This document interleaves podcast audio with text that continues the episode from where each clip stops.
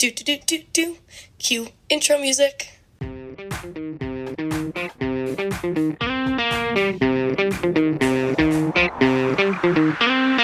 Welcome back to Sorry We're Open. I'm Lindsay and I'm Jess. And here we are.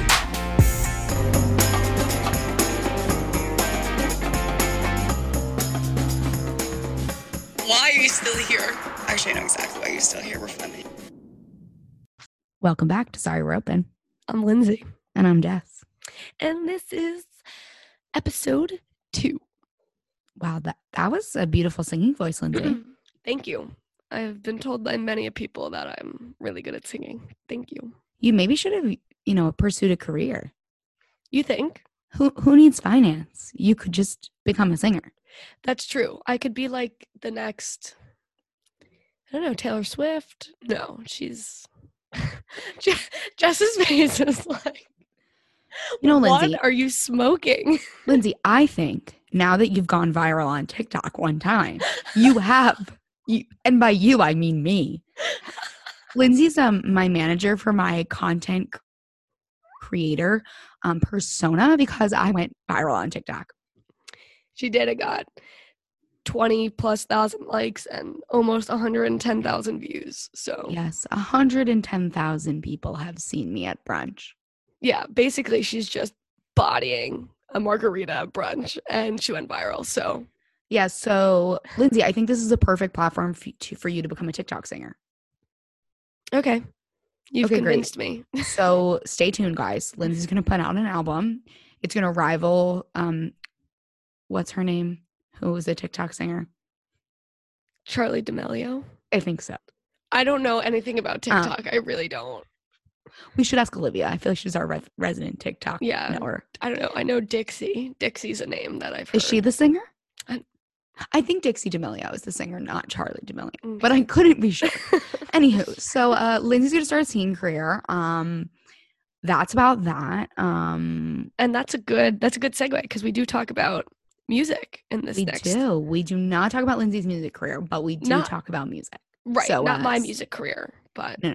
Yeah, no, no, no, no. I mean, I could have one though. We've decided. So Yeah, maybe by the end of the episode, we'll have convinced Lindsay to, you know, start a music career. So uh, stay Okay, well, tuned. yeah, I was gonna say stay tuned. You can hear me sing.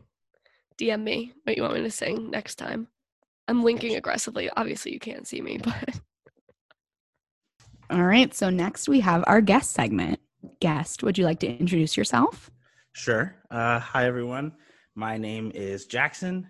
Um, I am 23. And today I brought the topic of music, uh, specifically music consumption, uh, music perception, and then also music creation, and just sort of talking about uh, the ways in which society at large and whatever kind of influences the way people feel they have to or should interact with all three of those uh, ways of dealing with music, Yes. I guess. Yeah, I'm very excited. That's like right up my alley. And Oh. Jess already told told me that me and Jackson would probably get along. So I feel like this is gonna be a good episode, but I don't want to jinx it. I'm excited. I'm very excited. yeah. So for some background for everyone, Jackson and I went to high school together Long live Ping. Live, Um, live long Ping. Yep. long time ago. Jackson, uh, Jackson, I remembered in my brain blast that we went to our Sadie Hawkins dance together freshman Yes, year. we Did you really? Oh, we surely did. Snowball. What a time. Snowball so back in the day. I oh my gosh, maybe I'll try to find a picture. Um, That's amazing. Yeah. yes, a very lo- when we were like 14. So Ugh. Oh god, that was ten years ago, guys. Thanks for that. No, thank you for that Sorry. crisis. yeah, but it was funny because when you, I was, Jackson was a, a loyal listener to the podcast back when we were in college, and so when we were starting it up again. I was like, I wonder if he'll come on. I appreciate it. I'm really excited. I like to nerd out about things, and this feels like a fun place to nerd out about stuff. So I'm really looking forward to just chatting about music. All right. So why? Tell me why you picked this this topic. Um. So I so I I make music, which is this is not this is not a self plug. So I'm not really. It, gonna sou- talk it sounds like a plug, Jackson. It sounds like a plug. Drop your SoundCloud in the link below. Absolutely not. I refuse.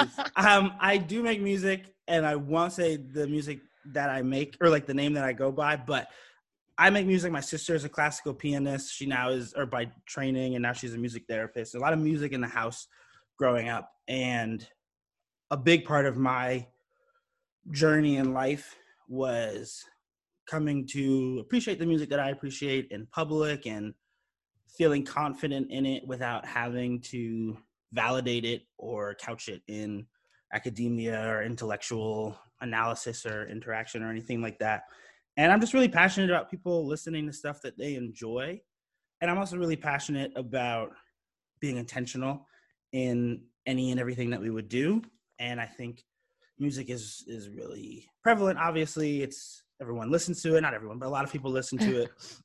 and it has a lot of capacity to help and also a lot of capacity to harm. Um, which are some things that I kind of wanted to talk about today. And so I just am very passionate about this form of art and the way that it reflects and affects society. Yeah, That was, absolutely. that was so well said. yeah.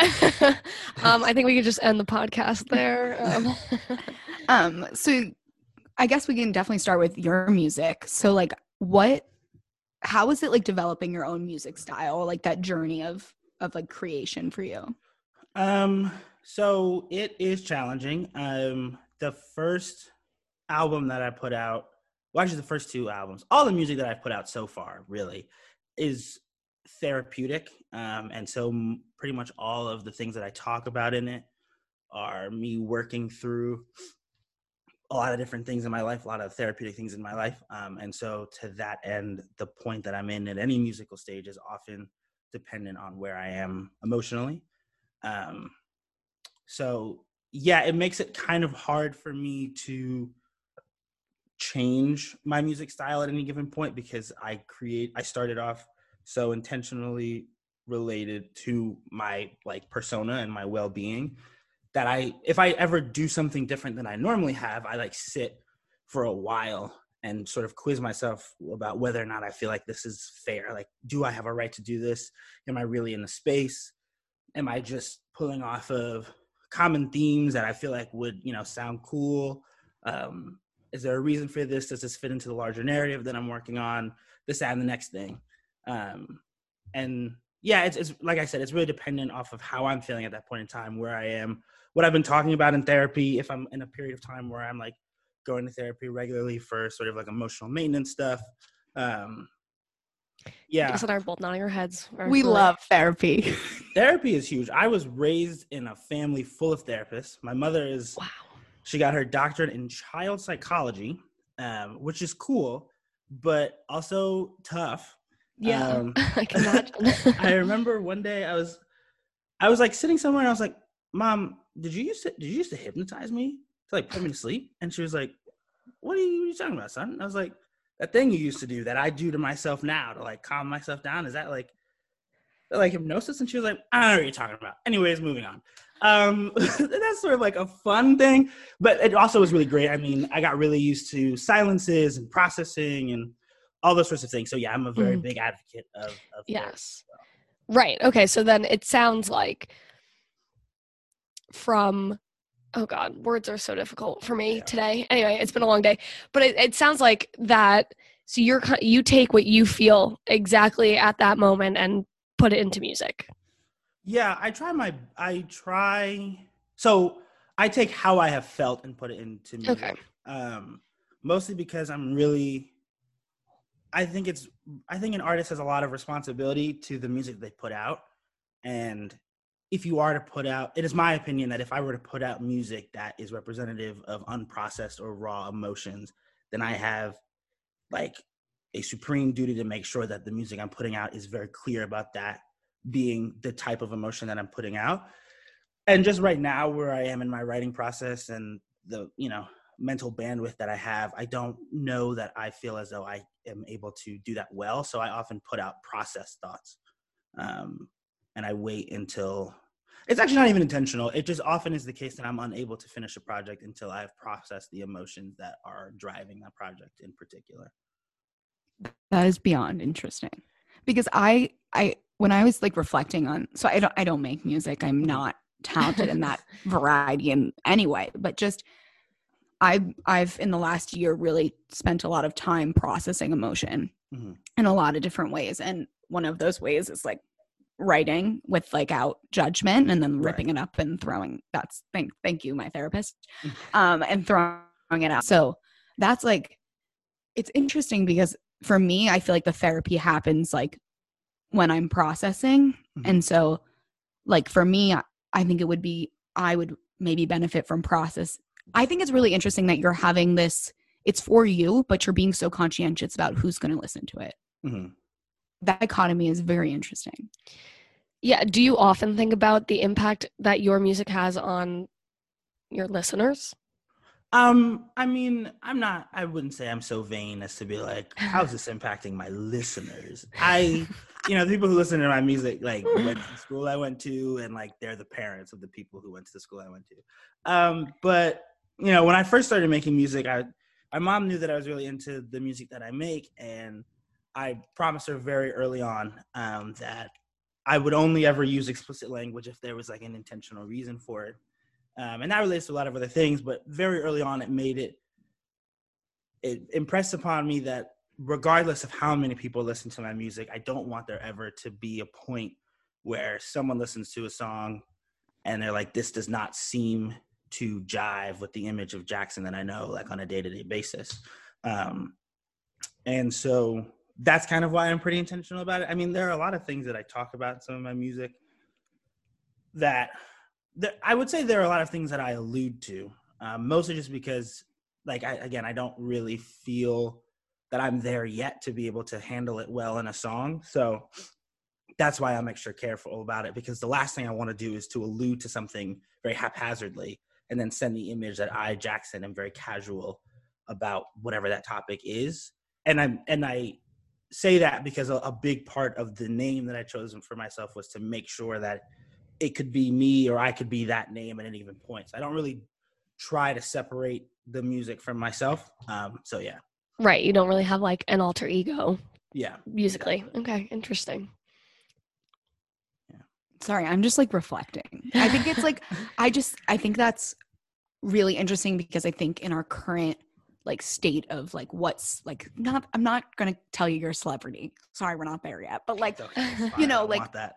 um like when I think about celebrities and like big name artists who put on these like huge performances, in my brain I'm like, there's no way that's who they are inside. Like and so to hear that you're using music in such like a unique and different way is like like i guess like could you talk about like and if you're comfortable talking about like one of your projects that like maybe like uh, help us understand what that process looks like to kind of like write Yeah. something Absolutely. Um, well, unfortunately, this will make it so that now my music is searchable, which was not my original thing. But um, I will. i guess I'll talk about. maybe you'll get a lot of new followers I suppose, but that's not really the point of this. Um, I guess I can talk about. Um, I'm gonna talk about the first album I wrote, which is called Pantheon. Um, and Pantheon is my first attempt at being like an artist, and so it is very heavy-handed, and I appreciate it, and I enjoy it, and I'm proud of it. But it is, you know, it's a first entry. Um, it's a concept album, and it follows a person over the course of a therapy session, yada yada. Um, and basically, the way that I write music is I pick a title. So I have like a, a note on my phone that has just a bunch of phrases that I kind of really like. And then I'm like, okay, this is the title that feels, you know, indicative of where I am emotionally right now. And then I sit down and I'm like, what is the story that goes along with this title? What are all of the things that need to be said to accurately tell this story? Um, and then I go from there. And so Pantheon, um, it's called that because it's like a pantheon of gods or whatever. Like I said, it's very heavy-handed. Um, and so all of the names of the songs, except for like three skits, are names of Greek or Roman deities, whatever, that represent the main driving emotion of that song in particular. So it is a pantheon of these gods, these personalities in my head in this therapy session. Um, and the way I went into building that project was I like had to sit and I was like, I am past this point emotionally. I'm past this point in my process. What is true to how I actually felt in this? What needs to be done to make sure that I am taking all the steps to say that the least healthy portions of this process i right now i'm saying are unhealthy and i'm not promoting um, how can i bring that across in the lyrics how can i bring that across in the editing um, how can i bring that across in the positioning of the album? Because the album is very much like surface level stupid stuff and then deeper raw very unprocessed often very unhealthy lines of reasoning and emotional feelings and stuff and then catharsis to an extent at the end. Um, and there are a lot of things that i do in like the editing to suggest that i'm of two minds on something or to suggest that a, a, statement put out is you know not good is actively very bad it is something that like a bad voice would say and then the flow of it is meant to bring you from like a start point to an end point that feels natural to how people just or how I kind of process emotions in general. And that's pretty much for longer projects the same. I use that process every time just to make sure that I'm able to be honest to the reality of it so that I'm not oversimplifying complex feelings, but also not spending too much time dwelling on the unhealthier portions um, and being honest to the end result so it doesn't seem like everything is sort of like wrapping a bow type John. Right. Oh, this is so interesting. And like there's so much to like unpack there because I think it's all so interesting. And I guess one thing that stuck out to me, and this is not, I guess, necessarily as deep. I'm just I'm curious about your songwriting process because you said Mm. that you have all these titles and like a note in your phone and then you kind of pick a title as like how you're feeling now and then you write a song when in Mm. what when I feel like I don't know too many other artists, but I just I, I know a couple people who you know write the song first and then the title just comes to them. Yeah. And I, I wanted to know if you could like speak to that a little bit. I'm just curious. Yeah. Um, I think it's really just sort of a, a per. That's not true. That's not true at all. When I started making my music, I was very intentional about. So I started writing music when I was 11, and then wow. didn't actually start putting out music until I was 19 or 20. I forget the exact year. And for a while, I was very intentional about not really telling people about it and about like keeping it on the down low or just sort of like alluding to it and things like that. So when I finally started putting out music, I wanted to make sure that everything I did was representative of that path and also, you know, I like I have a bunch of songs that are like kind of whatever songs, like da da da party in the USA type thing. but um, for the most part, I really like to. I don't know. Music has been an outlet for me, and so to that end, whenever I write, it is often because I need to put something out, and so the name and the title kind of just like go together. It's sort of like a chicken egg thing, um, and that's it for me personally. It's Right. not like a commentary on everyone else. It's just how it was for me. Yeah. Oh, very cool. I guess because this is like such a personal experience for you, or it, Mhm. I don't want to put words in your mouth. It sounds like it's a personal experience for you. How does, I mean, I don't know if you've had criticism, but Mhm. if you've had criticism, has that had an impact on you because this is like written about like your own emotion? Like, do you, is that difficult to deal with? Um. So you know, and I don't even believe this is actually the reality of things. No one has really been like, "Oh, I didn't like that," which is lame. which is lame. I would like for someone to say, "Oh, I didn't like that." Um. Well, actually, that's not true. People will talk about like. I can sort of understand what people mean because they don't want to be mean because they, they like know me personally. Um, I think the criticism that I have gotten, like the implicit criticism that I have gotten, is that like sometimes it's a little heavy handed. Sometimes the editing choices are a little bit odd. Um, sometimes it's just sort of like, man, why are you talking about that? Can't we just like be in the club for a minute? Um, and those are all totally valid criticisms.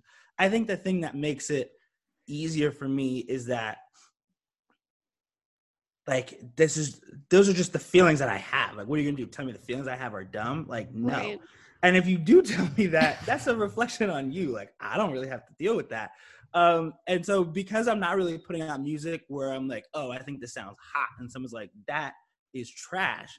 It isn't really a reflection on like my musical opinions or like my ability to correctly assess music. It's just sort of like that song wasn't it for me. I'm like, okay, that's cool because people do like enough times people have really liked songs that I didn't expect people to like at all that I feel confident saying that, you know, even if this emotion that I'm talking about right now or this experience I'm talking about is not what everyone wants to hear about, I am talking about experiences in a way that feel kind of good, I guess. So yeah.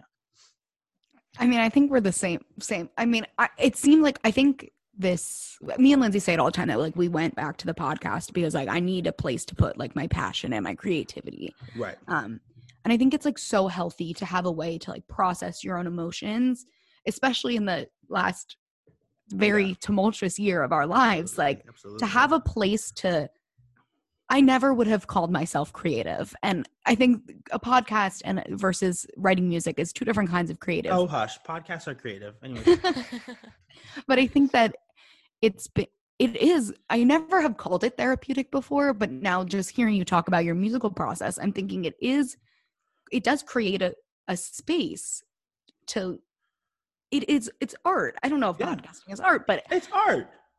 Say it with your chest. It's art. it i mean it i guess it is art and i like so when i think about so like to kind of spread out further into music in general um when i think you wrote like a lot of good stuff to us ahead of time and so when you think about music like Mm. it if music is art and you know art is this big passion creativity thing Right. is there a place where music can go too far where that you can push a boundary it, i mean where and like for you where does that boundary lie Right. Um, so short answer, yes, I do think art can push a boundary. Absolutely. And it is my personal opinion that people who do not think art can push a boundary are perhaps ever so slightly immature as to, you know, how the world works and like how emotions function. Like, let's not be children here. You can't just say something and be like, well, it was not my fault. Um, and so I think excuse me, I think a really good example of that is Eminem. Um, I actually think he's a perfect example of that because I think Eminem, I think Eminem actually acknowledged that, but for whatever reason, couldn't take the next step further. Um, and for people who do not know, Eminem has a very famous song called "Stan." I would be surprised if you don't know it in our age because I feel like everyone knows Stan. Stan, first of all, it's like a term now. Um, and truly, it's interesting because so many people who hate Eminem in the rap community and just kind of like in general know the song Stan. But anyways, Stan, you know, is a song where he is acknowledging the fact that his music very well could inspire like a whole host of terrible, terrible people. Um, and me saying terrible, terrible people is absolutely a shorthand, reductionist way of describing societal things. So I don't mean to suggest that there are goods and bads, but in any event, um, yeah, I, I think it can go too far. I mean, Slim Shady LP, Marshall Mathers LP, very clearly a man reconciling with a lot of physical, emotional, and I'm unsure, but I think also sexual trauma by the hands of like his mom, the people in his life, his wife. Like clearly, this man is is hurt, you know. Which is, but at the same time, he's saying horrific things, like truly abominable things. Just sort of like rhymes cool on a nice beat, call it a day.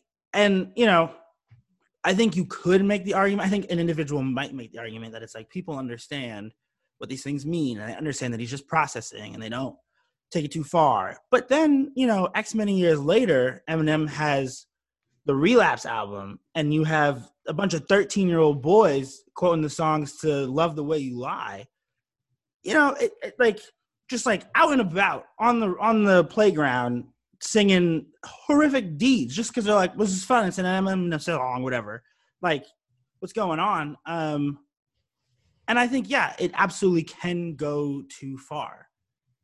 Just like you would never put a therapy session out into the the internet way waves and say like, this is me processing. Like, there's there's a lot of reasons why there's a lot of confidentiality in a therapist session because sometimes an individual is unable to process their emotions in a way that is accurate to how they feel and also within the bounds of things that are okay to do and they need to like sometimes people need to be in a space where they say things knowing that that's not okay that that's not what they actually mean and they just need to work through it that is therapy that is a therapy session that is not an album that goes platinum.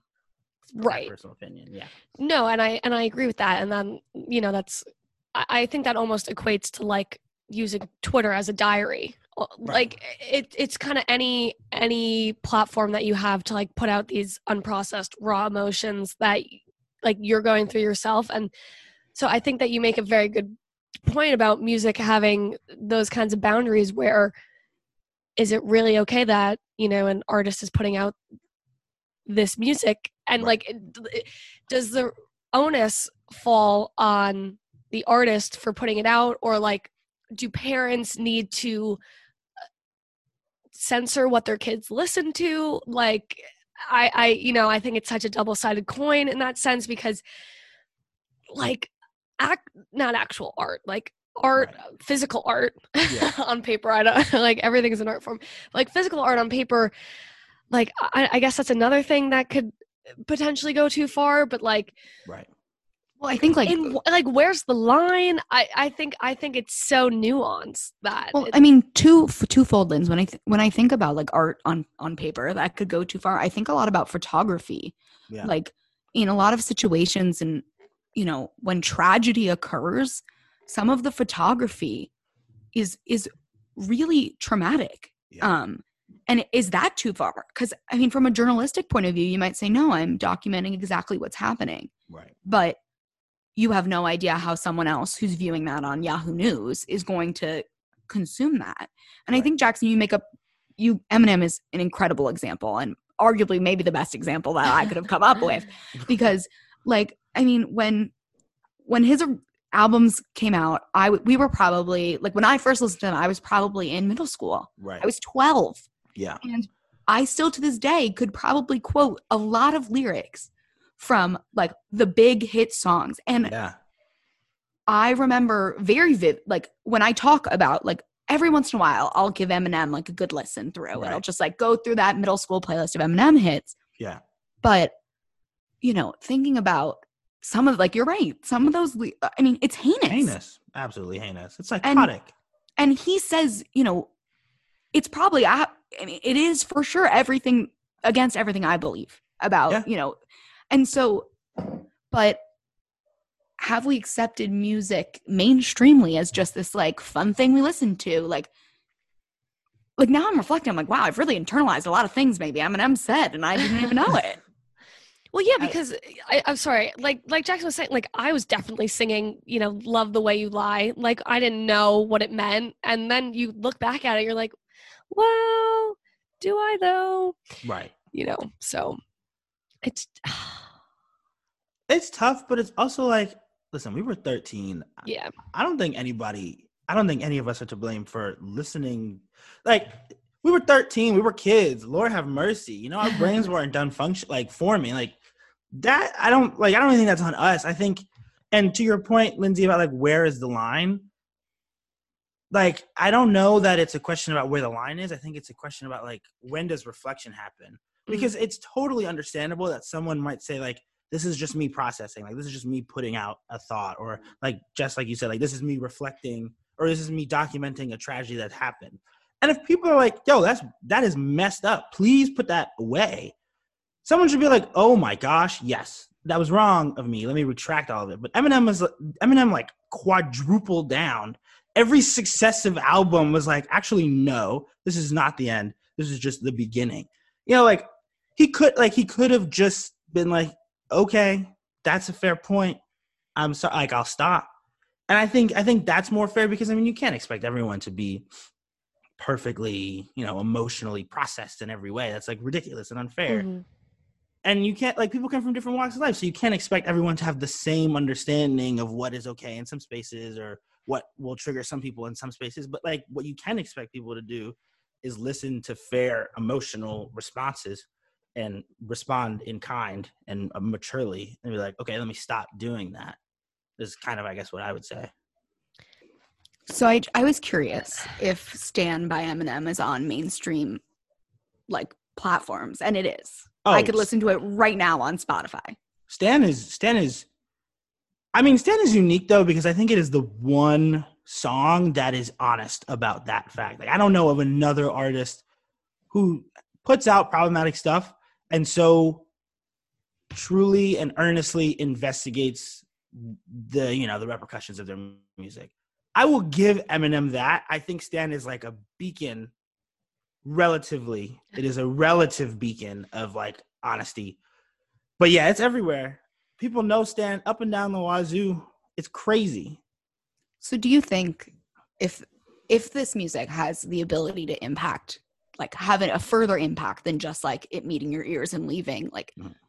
because then i'm like all right so what, so what do we do what do we do about it i'm like we have we already have the the really nice explicit warning but i, I Right. i've I, that never stopped me at right. you know in on my my purple ipod nano back in the day like Wow. when my when my father was like screening the music and he told me that i couldn't have um I couldn't have explicit songs either. I couldn't have Love. Game by Lady Gaga. That was what drew the line for that's criminal because Lady Gaga is is a staple in music. Right. That's- And i teenage dirtbag by Wheatus. Absolutely. But like, so do we censor it? Do we require some kind of warning on it? Like, But like, do we or is that, or do we just leave it? or do like we let the artists kind of handle it?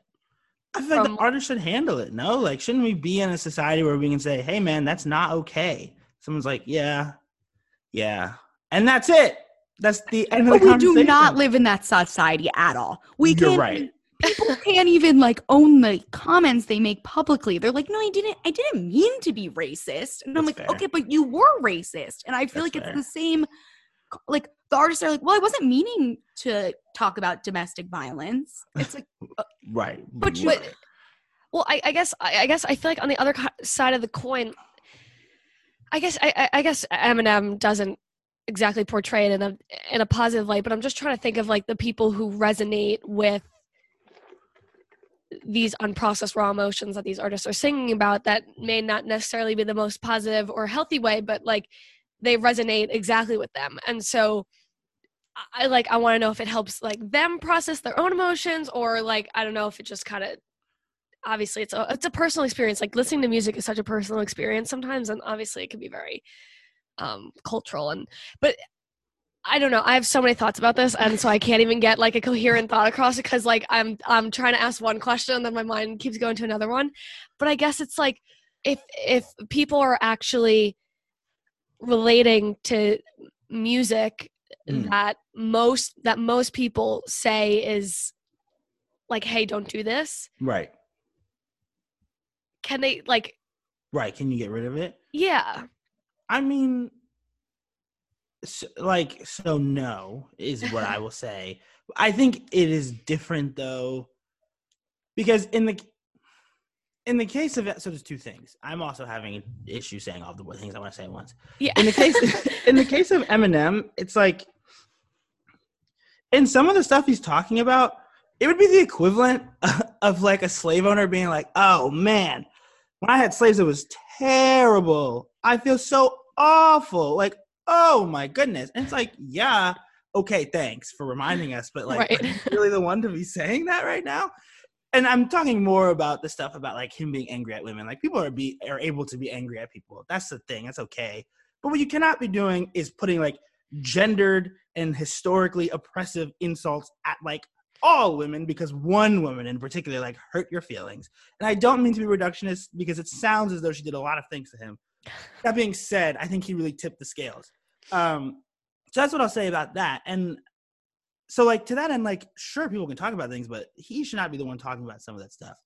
And I think to the other end, you know, artists have like A and R people who let them know like this sounds catchy or like this sounds cool, like this is this is the right theme, like this is the producer to be working with. I mean, this is particularly idealistic and naive of me to say. I I don't think I think there should be people in these positions who are like, King, no, don't be saying that. Like, don't like you're not in a place to talk about that, or like this isn't your place to talk about that. Like maybe let's let's hit up a therapy session before we talk about that.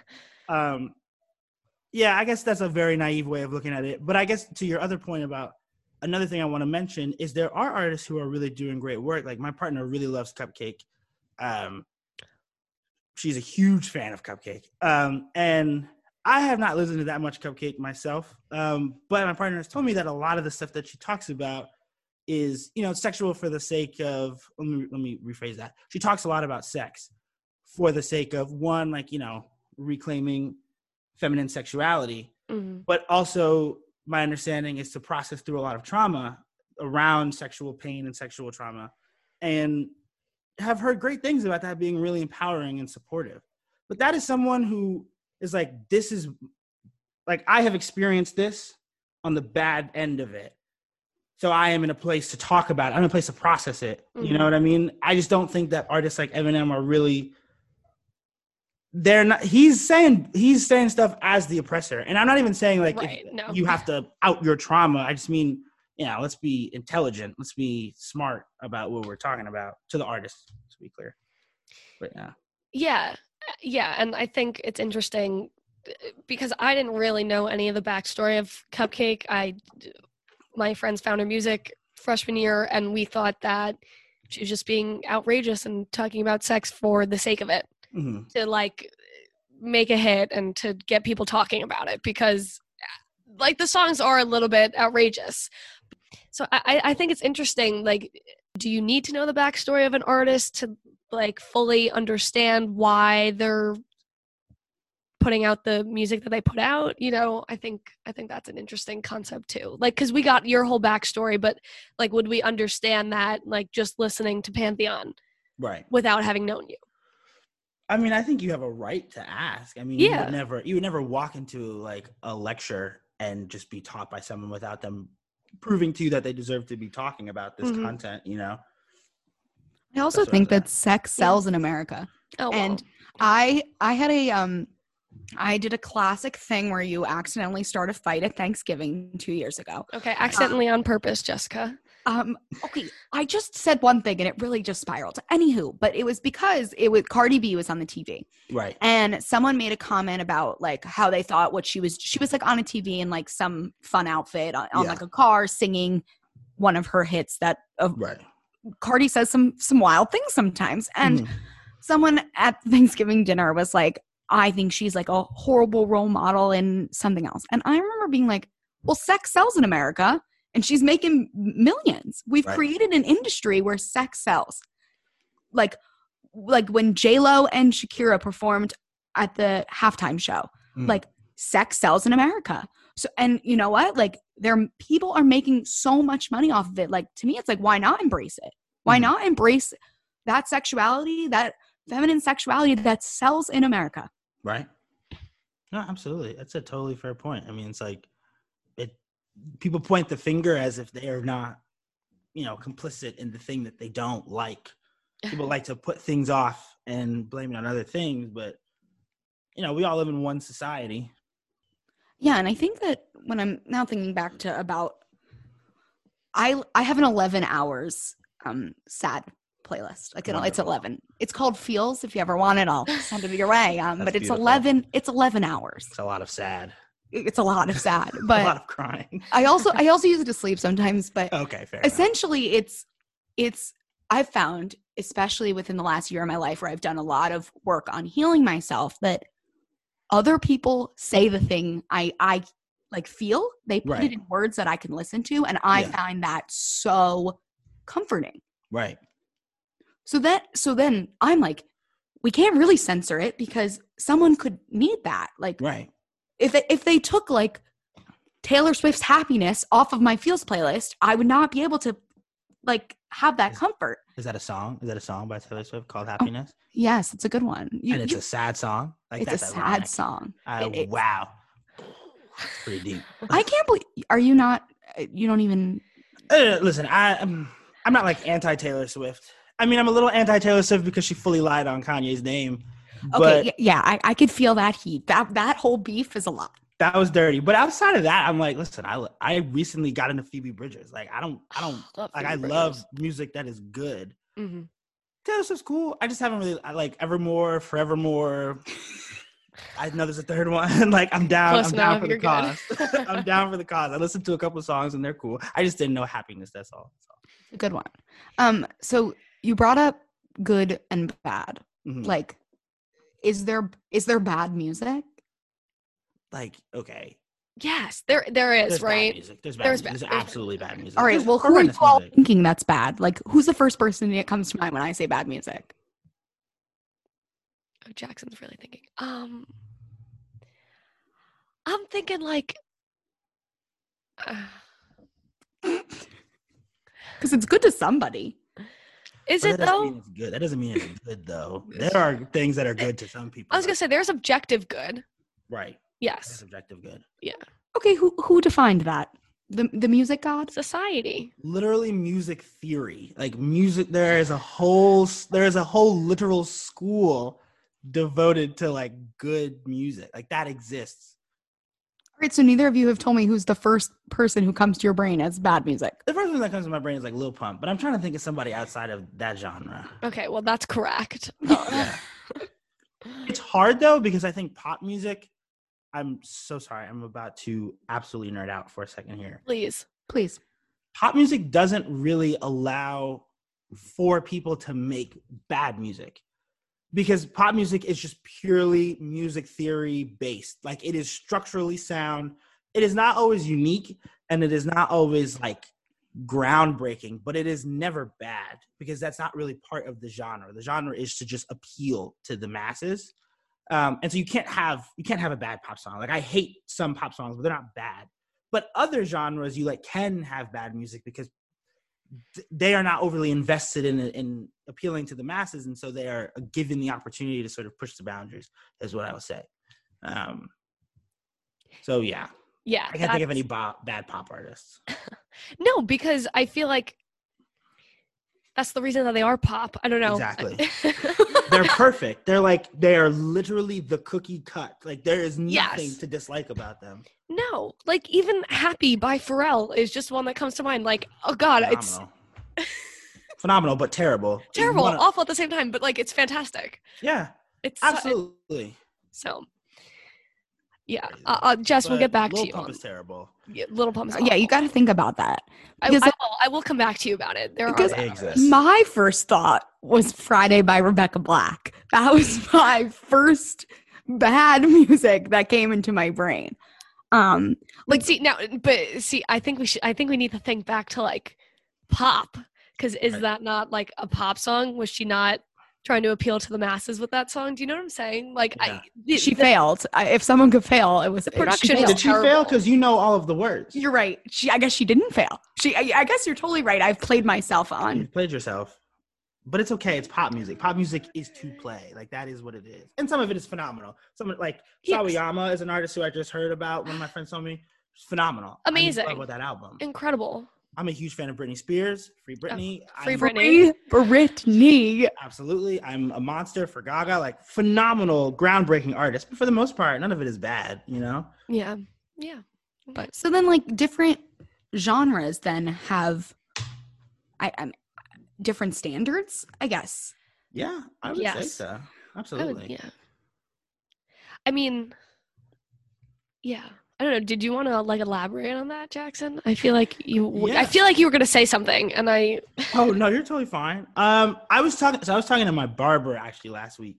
My barber and I talk about music sometimes, and he's an old head, so he's very much like, you know, I don't like this new stuff, and I'm like, of course you don't like this new stuff. Like, do you even know this new stuff? Um, and he was like, you know, it's all just sort of like the same thing. And I was like, I felt the same way. I used to be an absolute music snob, and then I was a horrific music purist. And now I think I am recovering from that and I'm like much more open minded. But I used to be adamant about my dislike of Young Thug. I used to think he was drivel, truly the epitome of rap's downfall. And now I'm I truly believe Young Thug is like a savant. Like I think he's a musical genius. And you know, the mumble rap genre is oh gosh, I think if 16 year old me heard this, he, he would throw up. But like mumble rap is is so it is well done. It's not for me all the time, it's not for everybody all the time, but it's very well done because it focuses just on sonic enjoyment the whole way through. And what that does is it allows for some people like Young Thug who just like know how to make something sound good, like absolutely blow up. But it also does leave room for people like Lil Pump who are dumb, who are just very dumb and can just go into a beat and truly mumble and say the same five words for however long, and that sells because like that genre supports that. And so I think there are people in each aspect, each subgenre of a genre that will probably take advantage of the e- the ways that it is easy to succeed in that subgenre. And they are not themselves good at it because they are not themselves invested at the underlying motivation of it but there are people in that genre who are phenomenal at it like young thug is true like truly i have i have converted to being a young thug fan it is crazy so that's what i would say is that like yeah that's what i will say Interesting. That's very interesting. Yeah, and I mean, do we think Lil Pump knows what he's doing? You know, like No, is ar people do mm, You know, they know, like they know what he's doing. Lil Pump is an idiot, an absolute moron. Like, oh my gosh, he's he doesn't know what's happening in the world around him. Yeah. Yeah, because I'm just I'm also trying to think about like other other genres now and like what Jackson, how do you feel about country music? I just gotta know. infamous you- question. I I- was actually gonna bring up country music. How do I feel about country music? So I will preface that by saying my mother loves country music. So I've heard a good amount of country music, and I've heard more than just the James Aldean. That is a person. James. Good Aldean. job. There it is. I was gonna say James Earl Jones, who I think was the voice of Mufasa. Um, so I I know of like old school country music, and some of my friends at co at work like also listen to like bluegrass or whatever. Oh god. Um, which is to say, look, it's not for me. Um, I can appreciate it. I, I think my biggest thing with country music is that I I get very sort of like idealistically annoyed that genres like country music and rock are allowed to just sort of exist and be listened to by like middle-aged white dads, but those same middle-aged white dads will be like, "Oh, I hate Jay Z. I'm sorry, I didn't mean to make them southern, but like I hate Jay Z and Cardi B is what you know. It's like it's the same thing, but one of them has an accent and one of them has a banjo, and the other one doesn't. So whatever, like that's cool. Everybody do their own thing. Country music is not for me. I don't really like the way that country music is able to get away with the same thing that like other genres are, do not. But it's cool. Right. Abs- I mean, absolutely. Because, you know, if you had like a rock song or a rap song or like an indie alternative song that was solely about drinking beer in a truck with a girl. And there are many. There are many. I'm not gonna lie. Rap music has many of those Johns for sure. No, absolutely. And, and yeah, but I, I, I don't know. I feel like in every country song, like it's kind of you shoot a dart at a board. That's like, okay, red solo cup, um, chicken, beach Yep. chair, t- sand. Like, and I feel like every country song, you just like spin the wheel or like throw a dart, and you like see what it lands on, and and You that's hit. it. And that's it. My country playlist is entitled Beers, Trucks, and Love. Of course it is. Of course it is. And power to you for that. Yes, because that's what it is. Lindsay and I listened to country for like four hours straight on a road trip. we do, That's and a lot. It is it was a lot but i i do like country like in certain weather i feel like it's just it's got a good tune like a good upbeat kind of thing it's it, i'm not listening to it because i think it's the best lyrically written pieces of music that i could ever listen to like that's Right. not like you know it's like oh this makes me feel good because it reminds me of drinking beer on a beach in the sun Absolutely. And that's all it has to be. You know? And I get that. I Yeah. get that. It's just not for me. It's no and me. yeah i I agree kind of felt like it wasn't for you, but I just had to I just had to be sure that my guess was correct. I've tried many times to let it be for me. Like truly, I've worked on that in myself, and it just hasn't. it hasn't happened. yeah i mean i also used to be like a music snob for a while and i was like country, uh, don't laugh at me jessica i was like country is terrible i don't know why anyone would listen to country and then my friends like put together like 15 songs on a playlist and they were like here listen to these country songs and because it's country pop like exactly Right. like i liked it It's right there. It's Spot right there. on. so eh, you know I, I, All right, another uh, another. My brain's like having lots of little thoughts. Um, so it was just because we talked about country. I was just thinking, Jackson. I don't know if you heard about Morgan Wallen. I was the- i was gonna bring that up go ahead jessica Come on, So- Nolan, tell me. Morgan Wallen is like a like probably the newest hit on the country scene. Like Okay. young.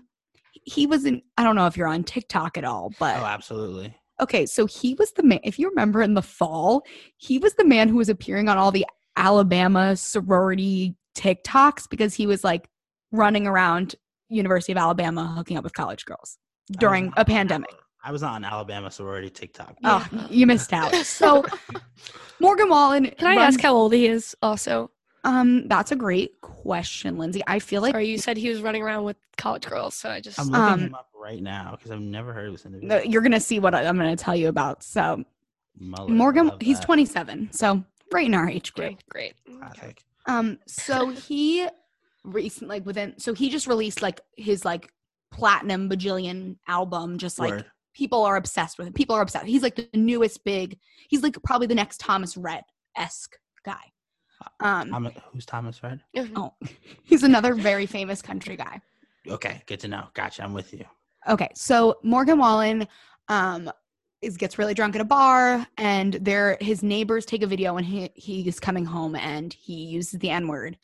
Um Yum. and g- they Did posted you say to- yum? I'm I did. My absolute favorite. Oh my gosh. Keep it going. so so country music then like th- this video comes out on TMZ and country music is like up in arms and is Right. like you know they pull him from everything like Right. Spotify removes him from all the you know the playlists like the big playlists they curate you know Right. the country music awards is like no more for you we're taking your album off Absolutely. um so my, my question in this story is like you know when artists do something like that or other situations that artists around the world have made bad decisions like i can Right. call myself out when justin bieber had his like drug fueled crazy years i was the still i was believing through and through and Right. But like does the artist's actions impact their music like in our like ability to listen to it or like right. our ability to like support because they're making money every Right. single time we listen to them on Spotify or wherever you listen. So, you know, do we have some kind of obligation to think about the artist's actions or is their Mm. art kind of separate from who they are? That's such a good question. Is uh, so you, to be you're asking me if we can separate art from the artist? Is that what you're asking me? Like kind of. Like kind of. when something like essentially like yeah, when like- something like this happens.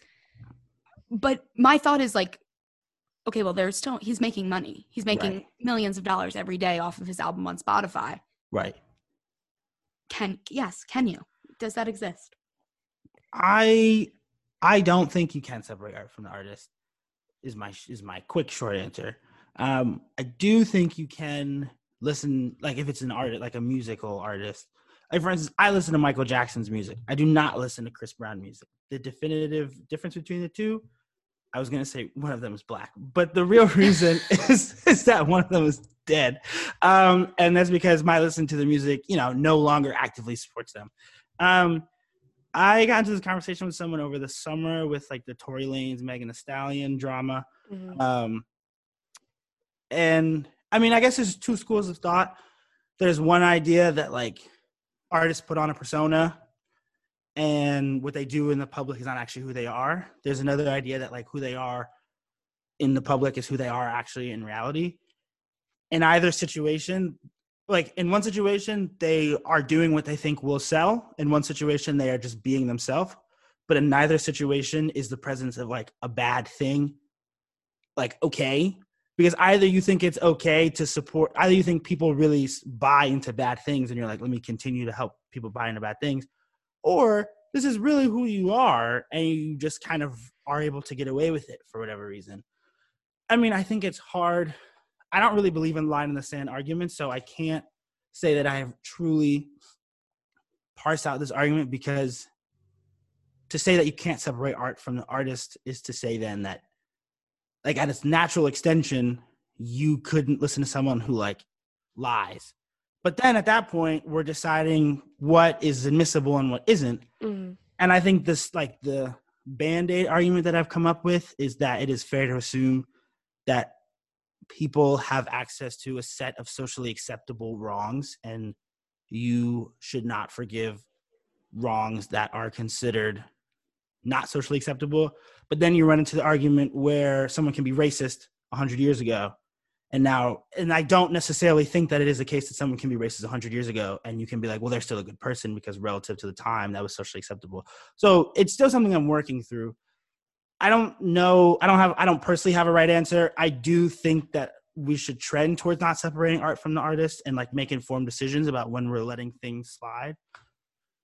I mean, I think the thing with him though is it's like, I don't know. Is he the only white country singer who says the N word when they're drunk at a bar? Like you were telling the story, and I was like, oh, this is going to be a story where he says the N word at a bar. I'm like, you know, is this not just the country world trying to quickly make up for a lot of things that they've done? I think that might be a, a the main conversation is like fixing the culture so that these things don't happen, as opposed to like you know, it's it's very much a treating the symptoms versus treating the sickness type thing. I guess is what I would say to that. Yeah, I, I agree with you. Because Chris Brown's another great example. Right. Like, I have a really good friend who, like, obviously does not condone his actions, but she's Mhm. always loved his music. Right. And he, and they still, I mean, they play him on the radio. He's made he's made millions Right. since that what happened with Rihanna, and so, and like sometimes I get in my like conscience where I'm like, am am I being like conscious to the world if I'm supporting people who have made Chris Brown is a really great example, like who have done something so horrible. Right. And you know, like because it is like money talk like our our money talks. What we right. you know, a lot of my like my mom always reminds me like what you do with your dollar is like what has the impact. Like you Right. can say you like don't like something and bash them on the internet, but if you're actively using your dollar like in another way to benefit something better. So I think I think I agree with you. It's tough. Yeah, it is tough, and I'm I'm gonna third the agreement. You know, because like right off the top of my head, when we kind of talked about this, immediately R. Kelly came to my head, and I was like, like there, and you know his his music, the music that some of these people put out, uh, like has is generational, and How many times have you heard ignition at a party? Like, Like, a, a million times. And like i've deleted off all my playlists and like there was a new year's playlist last year obviously not this year because we were in a pandemic and someone put ignition on and i immediately like deleted off the collaborative spotify playlist. I was like we don't play r. Kelly in this house. But it's just it's i, think i think it's hard to separate because i'm just gonna agree with you know both the points that and jackson made it's just it's Yeah. tough It's tough. It's absolutely tough. Chris Brown is also like it is baffling to me that people still listen to Chris Brown because he did it twice. Like he did it two times. Like at least like maybe you are of the mind that like if someone truly re- you know repents and has remorse, like okay, two times and also like I remember watching back when on demand used to be a thing, like on Comcast. Um, there was this one little bit that would like play over and over again. And it was Chris Brown being like, Yeah, I'm never gonna curse. Like, that's just not who I am. Like, I want to make sure all my music is clean. And like, I see him now, and I'm like, these are two different men. These are two different men. You like this, you can't even say that you are listening, you love Chris Brown for the old Chris Brown, because the the old Chris Brown is dead. Like, you know what I'm saying? Like it's gone, it's gone. So I don't know. That one's particularly interesting to me. But it, it, you're right, Lindsay. Like it is generational music. It is. His, Ignition is unfortunately a historical song. it, it It It it, is. it just is like it is present. Now we shouldn't listen to it, but like we shouldn't listen to it. Pause. Period. And it has been present for so long. yeah so Yeah. Uh, yeah music, man. Music. um I- that i mean i think this conversation could go on for several more hours and i'm so interested and maybe we could make a part two of this episode because i think there are even still stuff on like the outline that we didn't even touch upon that i think i would love to get to sure. um but i think for now I'll ask. I'll ask our favorite guest Yes, question. yes. So Jackson, you just talked about something you're super open about. Mhm. What are you working on being more open about? What am I working on being more open about? you know, it's crazy. You did say everyone struggles with it, and I was like, I'll be fine. I'm pretty sure I even had an answer when you asked when you told me that this would happen, and here I am having lost it. So when I started going back to therapy in uh, like my sophomore junior year of college, sometimes my therapist would ask me questions, and I would answer it, and he would look at me and he would say, "Jackson, you just talked for a minute, but you said nothing," and I realized that I have gotten really good at answering questions without giving any information. Like my therapist would be like, "How was your week?" And I was like, "Oh, you know, it was fine. Some things happened. And I'm like doing okay, but like it was tough. It wasn't too bad. Like I'm chilling now, but I had some tough times like on Thursday, but like it's Friday now, so I'm fine. So, anyways, it was like a good week. And I had completely tricked myself into thinking that I had answered this man's question. And I'm working on that with my partner right now because like I'm I'm trying to break out of those habits that I can just like say things. So I guess I would be more open. I'm working on being more open just about like day to day facts and just like telling people about what's going on in my life because some people ask me questions and they genuinely want to know the answers to them. So I'm being more open about just the facts of myself, the regular, regular, mundane facts of myself.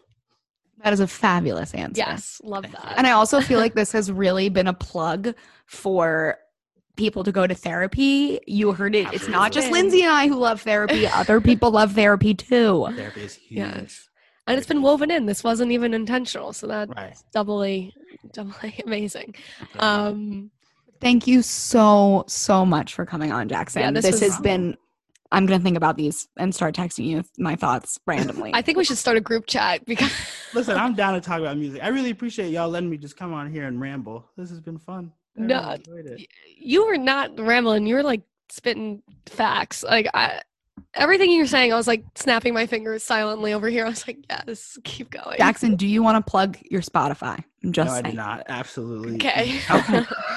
Okay, well, if any of you Nancy Drews find it, you have to let. It's like a scavenger hunt. They might find it. What you will win is a look into like some sad songs. That's what you'll win. So, but yeah, mm. that's fun. All right. Well, thanks for coming. Yes, we Thank really you. appreciate you. I don't know how to start the ending. Wow, that was wasn't that great, Jess? Fantastic. ah, Lindsay. Wow, just spectacular commentary you had this episode. this is what you get when you record after work. Guys, Lindsay took one day off and she had 94 unread emails. yeah, it was too many. I would say one too many. Like if it were 93, I would have been okay, but 94 is too much. So Just put you over the edge. Um, okay, uh, thanks so much for listening, uh, friends. Um, we're so happy um to have episode two out and to have had like a really great conversation. Um, and so I'll get I'll get the spiel. Lindsay, you could give the spiel. Um I don't have it memorized. Like you have it memorized. It's kind of creepy. Okay, fine. So um you can follow us on Instagram at Sorry We're Open Podcast. Um if you're interested in being a guest, DM us, smoke signal, text me, email at sorry we're open podcast at gmail.com. Um you DM us, you might get to talk to our fabulous social media intern Lizzie. Um, and she'll tell us you want to be a guest, which would be super fun. We still log on, but we're really letting Lizzie take the reins here. Um, yeah, being a guest is BYOT. bring your own topic. Yeah. Yeah, so uh see you next week. Maybe. No, I'm kidding. Definitely.